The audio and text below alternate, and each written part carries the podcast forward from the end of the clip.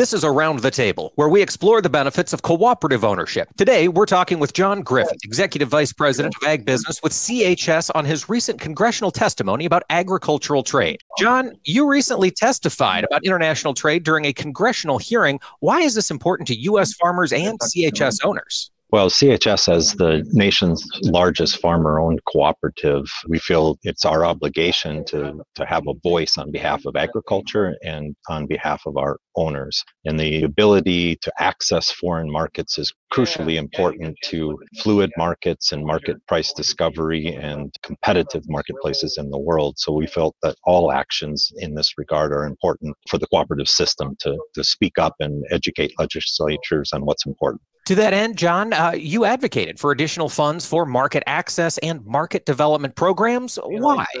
Yeah, these programs uh, are crucially important uh, to the development of new markets and new customers. And I think it's sometimes very difficult for people to understand the long, long lead times that it takes to do this type of work. And it's work that the industry cannot do alone. Sometimes it takes up to 10 years to develop markets or develop customer relationships. And the MAP funds and the foreign market development programs assist in that regard with the funding to allow for industry industry as as well as nonprofits and associations to do some of that work, and it's been proven uh, to to work very effectively over the long term.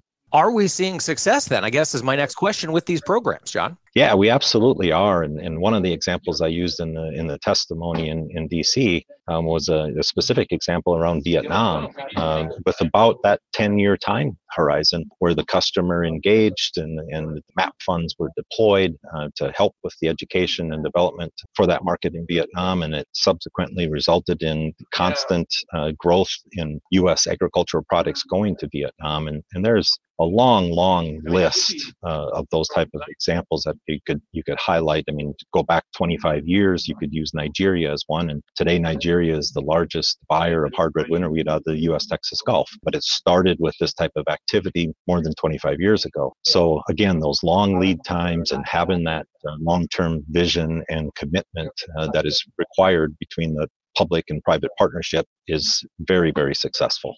John, what message did you want policymakers to take away from your comments during the hearing? Yeah, there was a couple of things, and you know, the marginal export business that gets developed because the focus of this this hearing was on international trade specifically, and that marginal export business is disproportionately positive impact uh, to agricultural prices and to our farmers, and so that export business and the continually developing that business helps bring market access and consistency and competitiveness of, of pricing to our nation's farmers and that they need to continue to fund and increase the funds uh, for these programs and not forget about because it does have such a long lead time it's easy for it to to not be front of mind in its importance of increasing the funding because it is effective so we really wanted them to uh, you know in this yeah, next farm bill don't forget about that and add some funding to that because it's it's really important to our farmers that's John Griffith, Executive Vice President of Ag Business at CHS. John, thanks for joining us this week. Thank you, Mike. And thank you for joining us around the table. Learn more about the benefits of cooperative ownership at cooperativeownership.com.